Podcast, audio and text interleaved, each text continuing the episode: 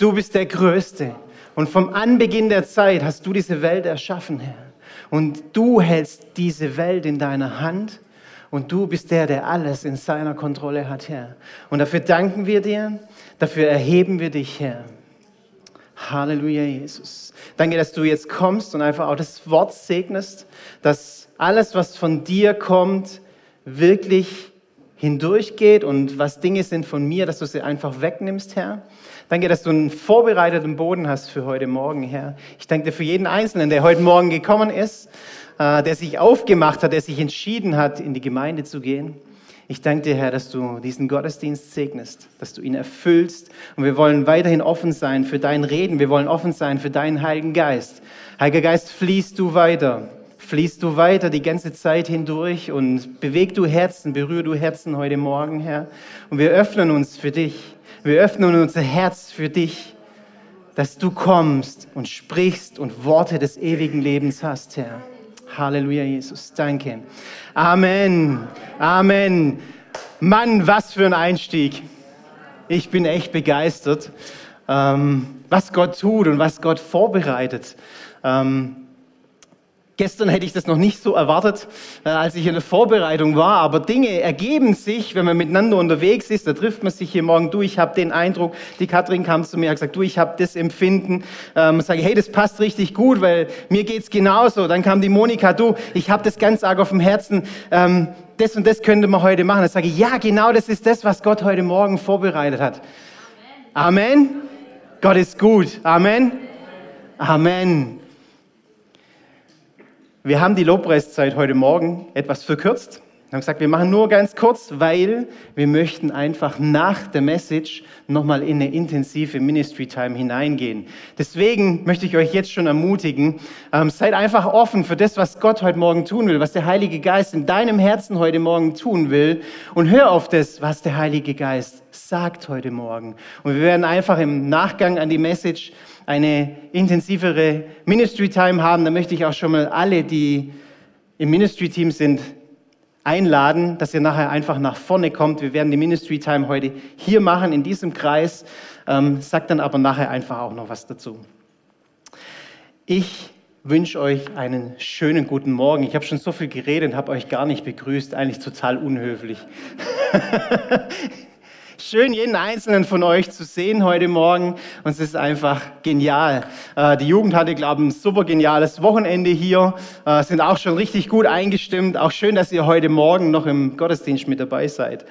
Für alle, die mich nicht kennen, es sind gerade immer wieder neue Leute da, neue Gesichter. Ihr habt mich vielleicht schon mal gesehen, aber ich euch nicht.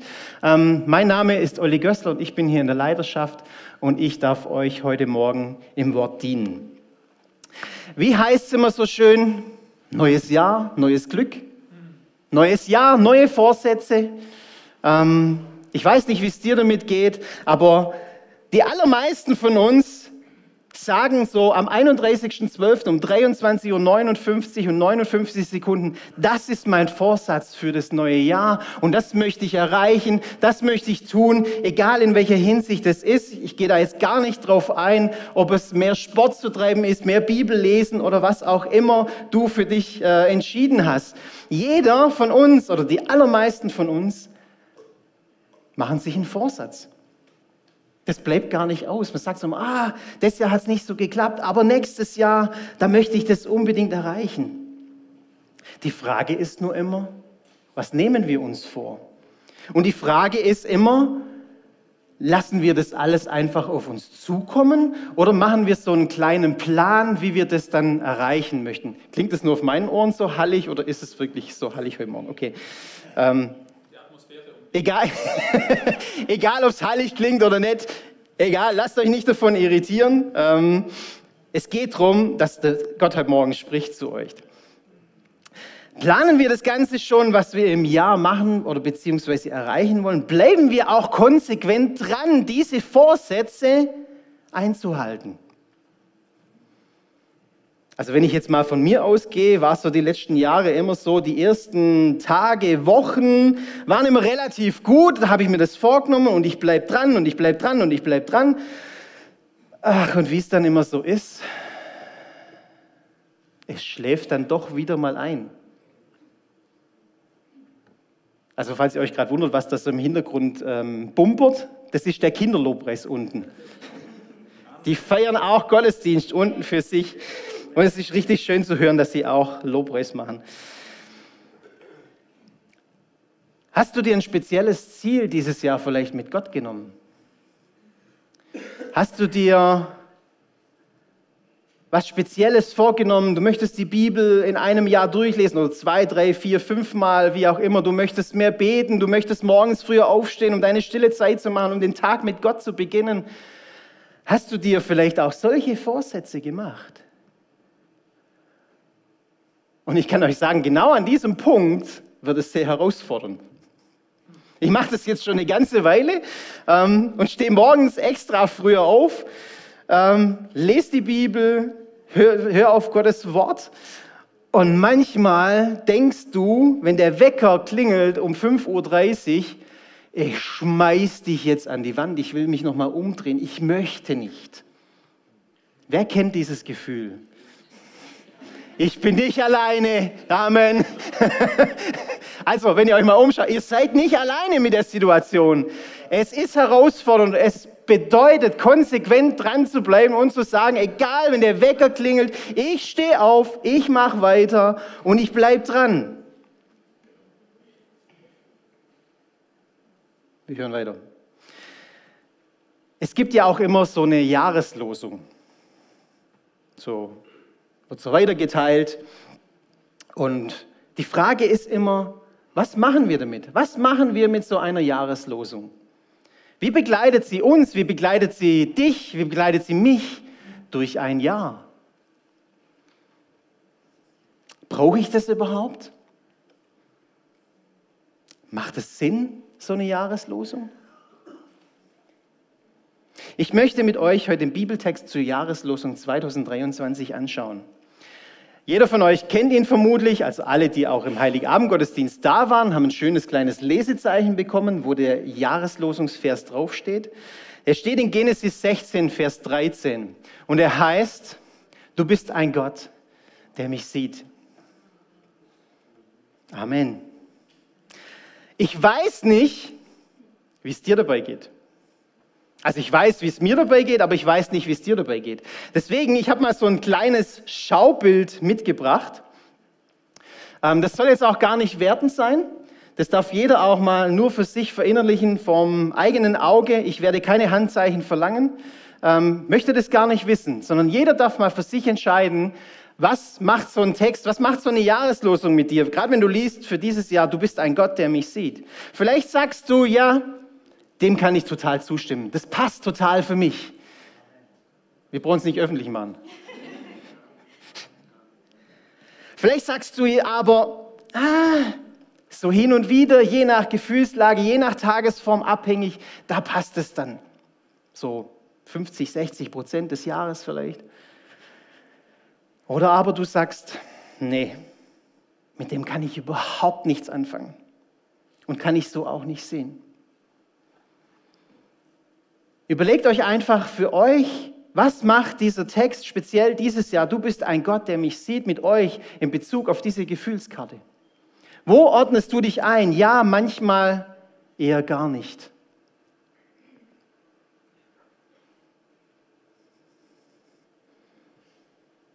Und total ganz ohne Wertung, die Auflösung zu dieser Gefühlskarte. Egal, wo du dich einsortierst. Du bist Gott so wertvoll, dass es erstmal egal ist, in welcher Sparte du dich siehst. Du bist Gott so wertvoll, dass er, egal welche Antwort du auf dieser Gefühlskarte einträgst, du bist ihm wertvoll und er liebt dich. Es ist vollkommen egal. Wichtig ist, was du damit machst. Hauptsächlich, wenn du dich bei manchmal und gar nicht einsortiert hast. Und genau deswegen sind wir heute zusammen. Ich möchte mit euch den Text mal etwas genauer anschauen.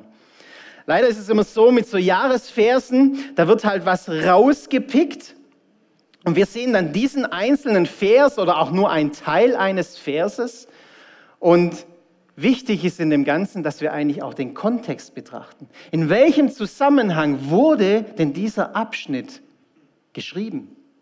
Was ist der Hintergrund dazu? Und deswegen ist der Titel meiner Botschaft heute Zerbruch und Wiederherstellung. Lasst uns mal einen Blick auf die Gesamtsituation werfen, aus der dieser Text entstand. Du hast vielleicht schon mal von Hagar gehört. Wer kennt Hagar? Ach, doch einige. Sie spielt ja eigentlich eher eine Nebenrolle in der großen Geschichte von Abraham. Abraham ist der Stammvater seines auserwählten Volkes Israel. Und in 1. Mose 16 kannst du das ganze Schicksal nachlesen. Und Hagar war eigentlich die Sklavin von Sarai, Abrams Frau. Zu der Zeit hieß er noch Abram, später wurde dann Abraham, Abraham der Stammvater draus. In ihrer Position, in ihrer Stellung, in der sie unterwegs war, die sie hatte, hatte sie eigentlich gar nichts zu melden. Sie hatte nichts zu sagen. Denn Hagar war eine Sklavin. Und ihre eigenen Bedürfnisse zählten gar nichts. Nur, dass wir das mal im Hinterkopf haben. Und was dann passiert, das ist so krass. Sarai wird nicht schwanger. Sie wird nicht schwanger. Kinder heute da? Nein, gut. Deswegen sagt sie zu Abraham, ich kann nicht schwanger werden, aber ich möchte, dass du Nachfahren bekommst. Ich gebe dir Hagar und zeug mit ihr Kinder. Abraham schläft mit Hagar und sie wird schwanger. Und durch die Schwangerschaft fühlte sich Hagar auf einmal etwas besser. Sie fühlte sich von ihrer Stellung her eher angehoben, weil sie hatte ja mit Abraham zusammen ein Kind gezeugt. Sarai passt das natürlich überhaupt nicht, denn sie merkt, dass Hagar sich auf einmal nicht mehr nur als Sklavin sieht, sondern sie möchte eine andere Stellung in der Familie. Und wenn wir zurückdenken, aufgrund ihrer Stellung, ihrer Position ist sie nach wie vor eine Sklavin. Sie hat nichts zu sagen. Aber sie möchte einen anderen Stellenwert. Und daraufhin behandelt Sarai Hagar so schlimm, so böse, dass Hagar nicht mehr weiter weiß und sagt, ich packe meine Sachen und ich gehe. Ich hau ab. Ich verschwinde. Und jetzt verharren wir mal einen kurzen Moment. Kennst du das auch, dass du dich in Situationen befindest, wo du so richtig verzweifelt bist und keinen Ausweg siehst, nicht weiter weißt, wo du an einem Punkt bist, wo du sagst, hier geht es für mich nicht weiter, ich weiß weder rechts noch links, soll ich wieder zurückgehen, soll ich weiter nach vorne gehen, was, was soll ich tun? Ich weiß es nicht. Ich denke, wir alle haben schon mal solche Situationen erlebt. Und ich persönlich kenne das auch ziemlich gut. Und jetzt schauen wir weiter, weil jetzt kommt das richtig Krasse an der Geschichte. Und der Engel des Herrn fand sie an einer Wasserquelle in der Wüste, an der Quelle auf dem Weg nach Schur. Und er sprach, Hagar, Magd Sarais, woher kommst du und wohin gehst du? Und sie sagte, vor Sarai, meiner Herrin, bin ich auf der Flucht. Da sprach der Engel des Herrn zu ihr, kehre zu deiner Herrin zurück und demütige dich unter ihre Hände. Mitten in der Wüste begegnet Gott durch einen Engel dieser verzweifelten Frau. Er fragt sie, woher sie kommt und wo sie hin will.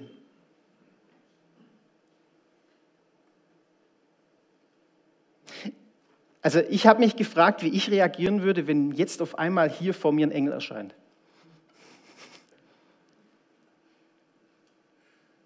Ich würde wahrscheinlich denken, äh, zu viel Kaffee heute Morgen oder Wie wird es dir gehen, wenn jetzt auf einmal ein Engel erscheint? Äh, ich weiß ja nicht mal, wie, wie, so, wie so Engel aussehen. Also äh,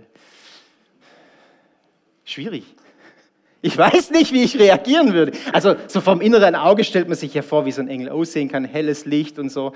Ähm, aber wenn jetzt auf einmal einer kommt und vor mir steht, ich wüsste nicht, was ich, wie ich reagieren würde, was ich machen würde. Und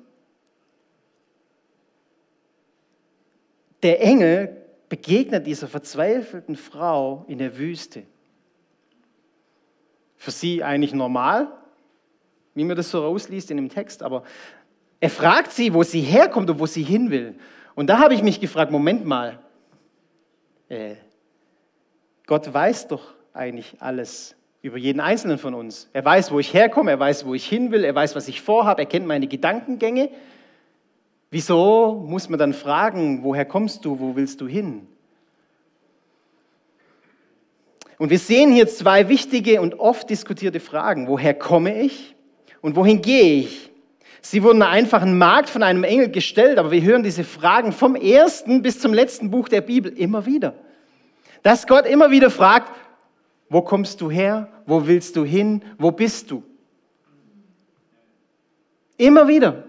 Fragt Gott jemand, wo kommst du her? Wo willst du hin? Wo bist du? Immer wieder. Obwohl Gott ja eigentlich allmächtig ist und alles weiß. Aber warum er das tut, das schauen wir uns nachher nochmal an. Wir richten die Frage auch oft an Menschen, denen wir begegnen. Wenn du jemanden triffst, wie geht's dir? Wo kommst du her? Wo willst du hin? Was machst du so? Aber Gott war der Erste, der diese Frage gestellt hat. In der Schöpfungsgeschichte. Bei Adam fragt er, Adam, wo bist du? Genauso, woher kommst du, wo willst du hin? Das spielt da alles mit rein.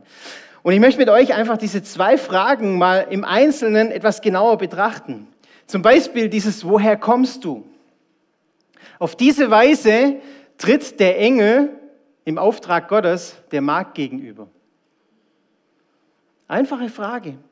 Er erscheint, sieht sie, wahrscheinlich kniend an dem Brunnen, und er fragt sie, Hagar, woher kommst du? Das ganz Interessante daran, Hagar hat ja die Flucht ergriffen und ging weg. Wo ging sie hin? In eine Wüste. Also ich weiß nicht, wenn ich eine Flucht ergreife, würde ich nicht unbedingt in die Wüste laufen. Aber auch das sehen wir öfters mal, dass die Leute Flucht ergreifen und in die Wüste rennen in der Bibel. Prophet Elia zum Beispiel. Gott hielt Hagar auf einem falschen Weg an. Denn sie war unterwegs in die Wüste, sie war, wollte fliehen von dem, was sie erlebt hat. Und Gott hält sie an. Der Engel kommt und fragt, woher kommst du? Und in dem Moment kann sie ja nicht einfach weiterlaufen und sagen, interessiert mich nicht. Weil der Engel hat sie gefragt, woher kommst du? Und wir sehen in Jeremia 2, Vers 17, Hast du dir das nicht selbst zugefügt, indem du den Herrn, deinen Gott, verlassen hast, als er dich auf dem Weg durch die Wüste führte? Sind wir nicht immer selber in der Entscheidung oder in der Entschlossenheit, vor etwas davon zu laufen? Und zu sagen, ich sehe hier keinen Ausweg mehr, ich äh, entschwinde, ich gehe woanders hin, ich möchte das nicht mehr, ich lasse das hinter mir. Wir sind oft selber daran schuld. Auch Hagar Sie war selber daran schuld, weil sie hat die Entscheidung getroffen zu gehen. Sie ging. Nicht Abraham hat gesagt, geh. Nicht Sarai hat gesagt, du musst gehen, sondern Hagar hat für sich entschieden, ich gehe, ich verlasse.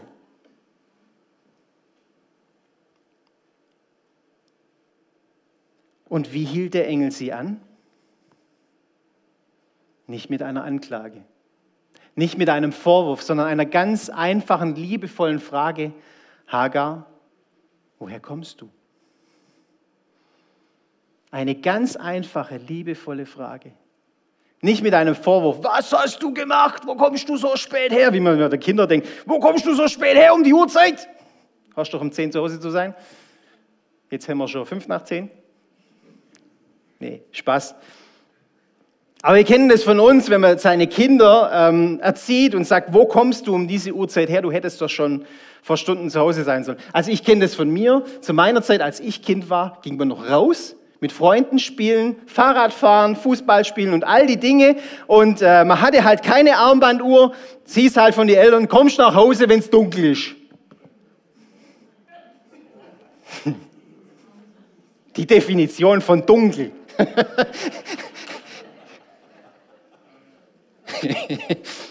also, wenn es bei manchen um 20 Uhr dunkel ist, kann es bei den anderen auch um 22 Uhr erst dunkel geworden sein. Alles eine Frage der Auslegung und der Definition. Also, alle, die so ein bisschen in meinem Alter und älter sind, wissen noch, wie das ist. Vielleicht auch noch etwas drunter. Ähm, wenn man wirklich draußen die Zeit vergessen hat, man war mit Freunden unterwegs und zu Hause steht der Papa oder die Mama. Ja, genau. Auch die Senioren unter uns wissen wahrscheinlich, wie es mit ihren Kindern war. Oh ja, wir müssen manchmal schon einiges aushalten. Und dann die zweite Frage, wohin gehst du? Also ich glaube, wir von uns wissen oft, wo wir hinwollen, ähm, was wir, was wir tun wollen und was unser Ziel ist. Aber Hagar wusste, woher sie kam. Sie kam aus dem besten Haus des Landes und ist geflohen. Das müsst ihr euch mal vorstellen. Sie kam aus dem besten Haus des Landes damals. Und sie hat sich dazu entschieden, dieses Haus zu verlassen. Aber sie wusste gar nicht, wohin sie gehen sollte. Sie irrte einfach umher. Hagar hatte, sich für einen, hatte für sich einen Weg gewählt, der nicht in Ordnung war. Und mit den Fragen, woher kommst du und wo willst du hin, erwartete Gott, dass sie ihren Weg, ihren falschen Weg, freiwillig bekannte. Denn sie musste drüber nachdenken, woher kommst du, wo willst du hin? Und sie musste eine Entscheidung treffen in dem Moment. Wo will ich denn hin? Und genau bewusst diese Fragen zu stellen, woher kommst du, obwohl es Gott eigentlich ganz genau weiß, wo willst du hin, obwohl es Gott eigentlich ganz genau weiß, Bedeutet, bewusst zu bekennen, dass ich einen falschen Weg eingeschlagen habe. Bewusst auszusprechen, es war ein Fehler, dass ich es gemacht habe. Hagar saß ein, dass ihr Weg falsch war. Und der Engel des Herrn gibt ihr einen klaren Befehl in Vers 9. Also steht halt unter Befehl drin, da sprach der Engel des Herrn zu ihr, kehre zu deiner Herrin zurück und demütige dich unter ihre Hände. Ui. Ganz schwere Kost. Okay, nochmal zusammenfassend. Hagar war eine Sklavin, sie hatte eigentlich nichts zu melden. Sie zeugte ein Kind mit Abraham, wollte sich dadurch eine etwas höher gestellte Stellung erreichen, hat gemerkt, Sarah ist mit dem nicht einverstanden, sie wird ähm, nicht so behandelt, wie sie sich wünscht, sie ergreift die Flucht. Sie hat eigentlich was verlassen, wo sie nicht zurück wollte. Und dann kommt der Engel und sagt, kehre zu deiner Herrin zurück und demütige dich unter ihre Hände. Ich glaube, das müssen wir uns mal auf der Zunge zergehen lassen. Wenn du weißt, das war jetzt nicht richtig, was ich gemacht habe, aber um die ganze Sache zu klären, ähm, ist es einfacher, ich hau jetzt ab, ich lasse das alles hinter mir, ich fange was Neues an. Und dann kommt Gott und spricht in dein Leben und sagt, Moment, woher kommst du, wo willst du hin? Es ist besser, du kehrst wieder zurück an den Ort, wo das Ganze passiert ist und stellst dich dem Ganzen sich dem Ganzen nochmal stellen und zu bekennen, dass man dort einen Fehler gemacht hat. Hallo? Ich meine, ich würde mir wünschen, oder ihr vielleicht auch, dass Gott zu mir sagt, ja, ist okay, das, was du da gemacht hast, ist nicht in Ordnung, wir vergessen das ganze Ding und du gehst jetzt einfach dorthin, dann ist die Sache erledigt. Wäre doch so einfach, oder? Dass Gott einfach sagt, geh doch einfach woanders hin, wir vergessen die ganze Sache, schwamm drüber, Gutes. Nein. Das ist nicht das Wesen Gottes. Das ist es nicht. Schwamm drüber, alles vergessen. Sondern er möchte uns wieder zurückzubringen. Und in einer liebevollen Ermahnung des Engels sagt Gott, kehr zurück. Und ich denke, das war zunächst einmal sehr, sehr schwer für Hagar, zu sagen, ich gehe zurück an den Ort, wo das begonnen hat. Und ich demütige mich und sie musste in diese Situation zurückkehren, aus der sie kam. Und ist es nicht oft dieser Stolz, den wir haben, der uns daran hindert, wieder zurückzugehen an den Ort, wo Verletzungen passiert sind, wo ich Dinge vielleicht falsch gemacht habe, wo Dinge nicht so gelaufen sind, wie sie hätten laufen sollen und man die Flucht ergriffen hat. Dieser Stolz hält uns davon ab, umzukehren. Und Hagar hat für sich die Entscheidung getroffen, ja, du bist der, der mich sieht, was wir nachher, was wir in der Jahreslosung sehen. Und wir lesen davor in Vers 11, denn Hagar bekommt einen kleinen Einblick in, des, in den Segen, den sie erfahren wird, wenn sie das aufarbeitet. Vers 11 steht, dann sprach der Bote des Herrn zu ihr, sieh, du bist schwanger und wirst einen Sohn gebären und du sollst ihn Ismael nennen, denn der Herr hat auf deine Not gehört. Der Herr hat auf deine Not gehört. Genau in diesem Gehört steckt es drin, indem sie gesagt hat, ja, das ist richtig, ich kehre zurück. Sie hat sich dazu entschieden. In diesem Hören kam dieser Segen, weil sie sich dafür entschieden hat, umzukehren. Und nicht zu sagen, nee, ist mir alles egal, was du von mir willst, das interessiert mich nicht, ich lasse das alles hinter mir. Und der Text der Jahreslosung ist demnach das Lob eines wiederhergestellten Menschen. Du bist ein Gott, der mich sieht. Ein Gott, der mich sieht im Zerbruch. Ein Gott, der mich in diesem Zerbruch wiederherstellen möchte. Wisst ihr, wo Gott uns am meisten begegnet? Wo er den größten Einfluss auf unser Leben hat? Im Zerbruch. Wenn wir anfangen von unserem Herzen, wenn wir nicht mehr weiter wissen, wenn wir nicht mehr können, genau in diesem Punkt, wenn du keinen Ausweg mehr siehst, wenn es dir richtig schlecht geht und du nicht mehr weißt, was du tun sollst, dann bist du eigentlich unfähig zu handeln. Und dann hat Gott endlich die Möglichkeit zu handeln. Weil davor fangen wir immer an, selber Dinge in die Hand zu nehmen. Immer. Wir werden alles tun, um selber aus der Miserie herauszukommen. Wir versuchen es und dann beten wir noch, Herr, segne diesen Weg, dass ich da rauskomme und gut ist. Wir handeln, bitten um Gottes Segen und dann versuchen wir es weiter alleine. Falscher Weg. Falscher Weg. Gott begegnet uns am tiefsten Punkt unseres Lebens. In einer Art und Weise, wie wir sie uns nicht vorstellen können.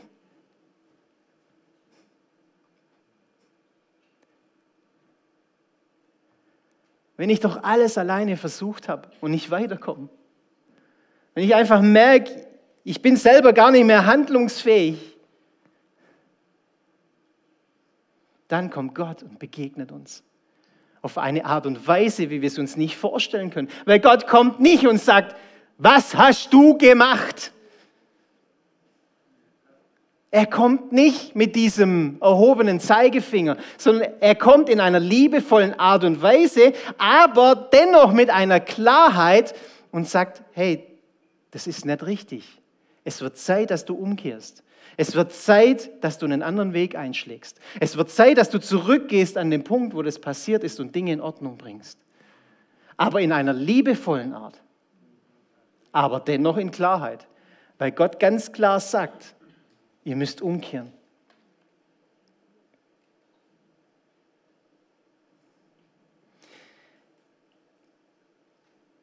Wie Hagar befinden wir uns doch manchmal an dem Punkt, wo wir einfach nur weglaufen wollen, sagen, Gott, es interessiert, sagen, Gott, es interessiert dich eh nicht, wie es mir geht, und du siehst mich eh nicht. Dein Leben, mein Leben, unser Leben ist eine, eine ständige Aneinanderreihung von Herausforderungen, Veränderungen, Überraschungen, Unvorhersehbarem, Abschieden und Neuanfängen. Auf nichts ist dauerhaft Verlass, nichts bleibt, wie es ist. Und das Leben besteht aus Phasen, die sich verändern oder vorübergehen. Und obwohl Gott uns manchmal so fern scheint, ist er doch so nah und sieht jeden einzelnen von uns. Und das lesen wir im Psalm 113, Vers 5 bis 6. Wer ist dem Herrn gleich, unserem Gott, der hoch oben thront, der tief hinunterschaut auf Himmel und Erde? Genau, der kommt nachher noch. Wer ist dem Herrn gleich, unserem Gott, der hoch oben thront, der tief hinunterschaut auf Himmel und Erde? Auf der Erde sind wir. Er sieht jeden einzelnen von uns. Er kennt jeden einzelnen von uns. Die Band kann schon mal nach vorne kommen. Was nehmen wir aus dem heutigen Bibeltext mit? Wir werden immer wieder selbst entscheiden, welche Wege wir gehen. Ob diese immer richtig oder falsch sind, werden wir erfahren. Gott ist ein Gott, der dir an Orten begegnet, wo du nicht sein solltest. Hagar war an einem Ort, wo sie eigentlich nicht sein sollte. Und an diesem Ort begegnete ihr Gott. Ich weiß nicht, was deine Orte sind, wo Gott sagt, das solltest du nicht sein.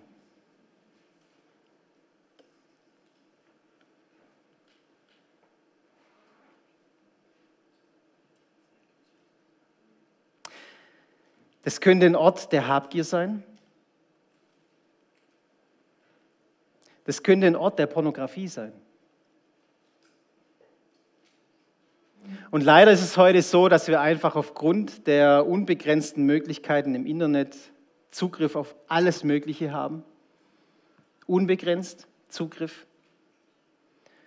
Wo wir uns drin eventuell verlieren.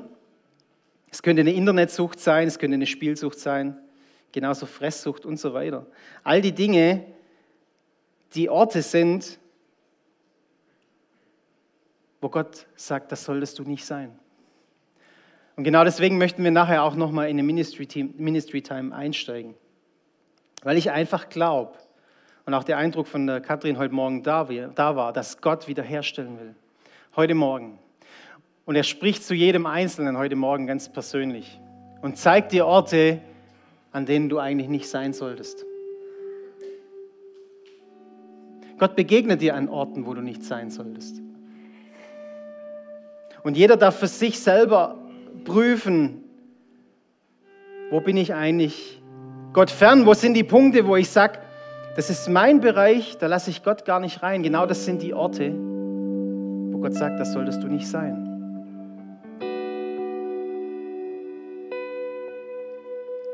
Und Gott ist ein Gott, der dir am tiefsten Punkt deines Lebens begegnet. An dem Punkt, wo wir Menschen den Zerbruch erleiden, hat Gott endlich die Möglichkeit zu handeln. Weil davor sind wir ihm gar nicht so, wie soll ich sagen, so hingegeben, so, dass wir einfach an einen Punkt kommen, wo wir sagen, ich kann nicht mehr. Ich will nicht mehr. Da fängt an, Gott zu wirken. Und wenn wir umkehren und unsere Sünden bekennen, dann erfahren wir Vergebung, Frieden mit Gott und bekommen ein neues Herz. Ich habe auch bewusst dieses Bild gewählt äh, in meinem Titel mit diesem Herz. Es soll ein Sinnbild sein dessen, dass unser Herz zerbrochen ist. Und diese goldenen Ströme, die da rauskommen, eine Wiederherstellung, die Gott vorhat. Ich glaube an einen Gott der Wiederherstellung. Und wenn du dich gerade in der Wüstenzeit befindest, Gott möchte dir heute Morgen begegnen. In dieser Wüste. Wisst ihr, am PC gibt es so eine tolle Taste, die Entfernen-Taste. Du markierst einen Text, der dir nicht passt, drückst Entfernen und weg ist er. Ja, mit Steuerung Z kannst du eine kurze Zeit nochmal wieder herholen, aber wenn er mal gespeichert hat, ist der Text weg. Wie schön wäre doch diese Taste in unserem Leben. Einfach mal entfernen. Einfach weg. Aber bei Gott sieht es ganz anders aus. Er möchte dir begegnen, er möchte dich in liebevoller Weise darauf hinweisen, dass du umkehren sollst, dass du an einem Punkt bist, wo du nicht mehr weiterkommst. Umkehren heißt erkennen, dass ich falsch handle oder denke, dass ich erkenne, dass ich auf einem falschen Weg bin. Wir hatten vor kurzem eine Situation, ähm, meine Frau Jaodo ist nicht angesprungen in Kirchheim. Sie hat den Zündschlüssel umgedreht und das Auto hat einfach nichts gemacht. Ähm, war zu einer Probe hier. Und ich kam dann hier rein und sagte, ich ähm, kann nicht zur Probe dabei sein. Ich muss ganz dringend nach äh, Kirchheim fahren. Anschis Auto springt nicht an. Ähm, war das Problem, ich hatte kein Starterkabel in meinem Auto. Ähm, hätte also erst noch mal nach Hause fahren müssen. Starterkabel holen, wieder nach Kirchheim oder Starthilfe geben und so weiter. Ähm, ich war dankbar, dass dann eine Person in der Gemeinde gerade zufällig da war, unten beim Jürgen, ähm, wo ich gefragt habe, hat einer von euch ein Starterkabel? Ah ja, ich habe eins. Ähm, habe das dann mitgenommen, bin nach Kirchheim gefahren, angeschlossen, Auto gestartet, ging dann wieder.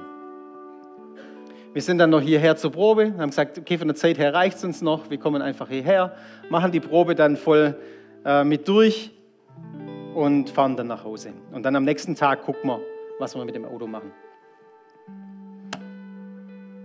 Meine Frau will hier einsteigen ins Auto, Schlüssel, nichts tut.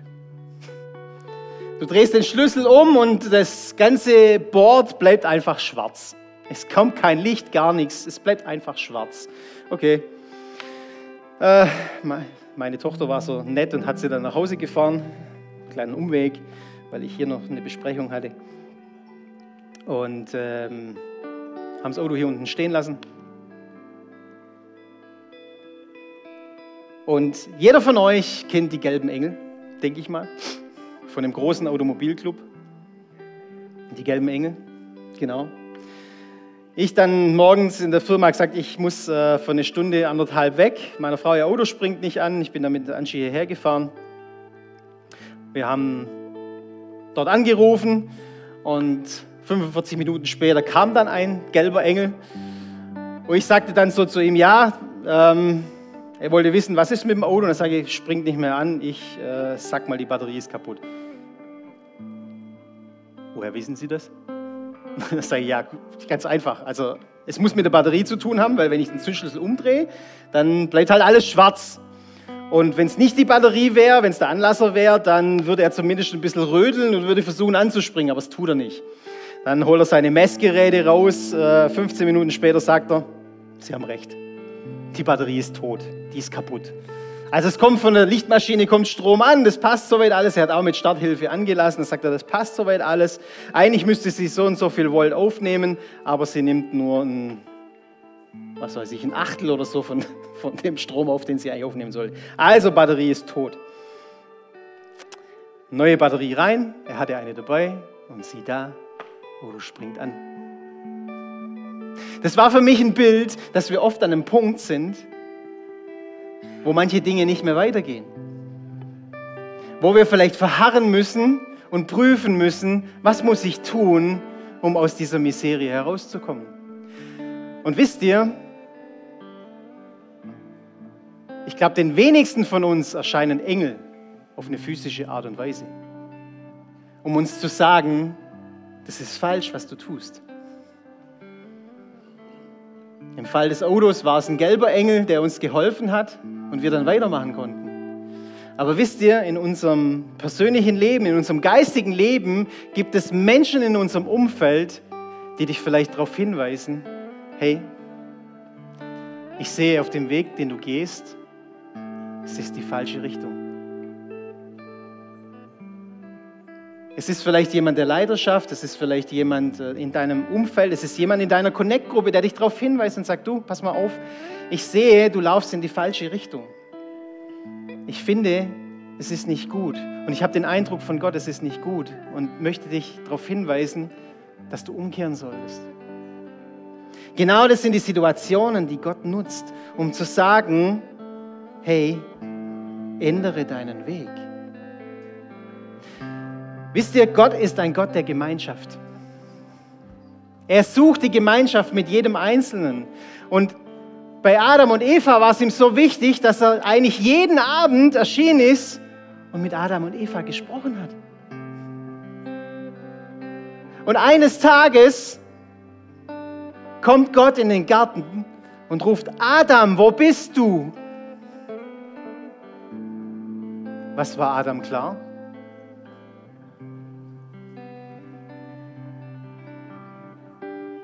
Gott weiß, wo er ist. Gott weiß, wo er ist. Aber warum ruft er, wo bist du? Was wollte er von ihm hören? Was wollte Gott, dass Adam ausspricht? Nicht nur hier bin ich. Gott wollte ganz bewusst, dass Adam kommt und sagt, wir haben Mist gebaut.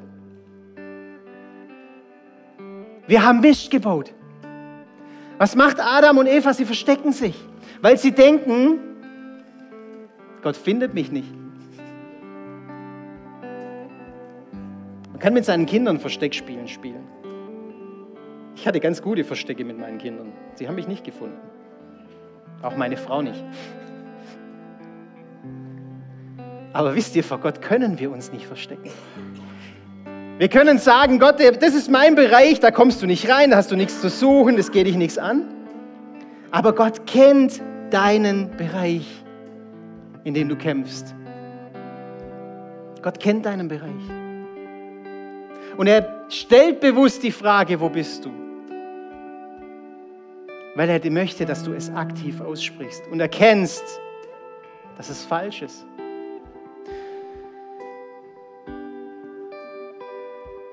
Gott ist nicht nur ein Gott, der mich sieht, sondern auch ein Gott, der mich sucht. Gott weiß ganz genau, was geschieht. Und Gott schaut hinein in mein krankes Herz und will es erneuern. Es geht ums Bekennen, das wörtliche Aussprechen, was ich falsch gemacht habe. Und Gott ruft dich heute Morgen, wo bist du? Und wir möchten an dieser Stelle einfach auch den Stream beenden. Ich werde mich auch gleich noch verabschieden vom Stream, ähm, weil wir einfach noch in den Ministry Time hineingehen wollen. Wir haben ganz stark das Empfinden heute Morgen, dass Gott, dass der Heilige Geist zu dem einen oder anderen spricht heute Morgen und Dinge auf dein Herz legt, wo er sagt, es ist nicht gut, dass du dort bist. Und das Ministry-Team kann sich schon mal bereit machen. Wir werden hier vorne vor dem Kreuz die Ministry-Time machen. Wir werden nochmal in die Lobpreiszeit einsteigen und wir möchten euch einfach ermutigen, seid dabei. Seid dabei, lasst uns für die Leute beten, die nach vorne kommen.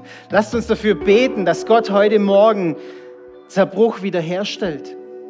Er kann Dinge wieder in Ordnung bringen, wenn wir aktiv sagen, ich möchte Gott, dass du das in Ordnung bringst. Ich bin bereit dazu, Dinge vors Kreuz zu bringen, für mich beten zu lassen. Und ich danke jedem Einzelnen, der beim Stream dabei war oder später sich das angeschaut hat, auch im Audio-Podcast. Sei reich gesegnet und wenn du auch so eine Ministry-Time erleben willst, komm einfach vorbei in unseren Gottesdienst jeden Sonntag. Bist herzlich eingeladen und willkommen. Macht's gut, bis dann.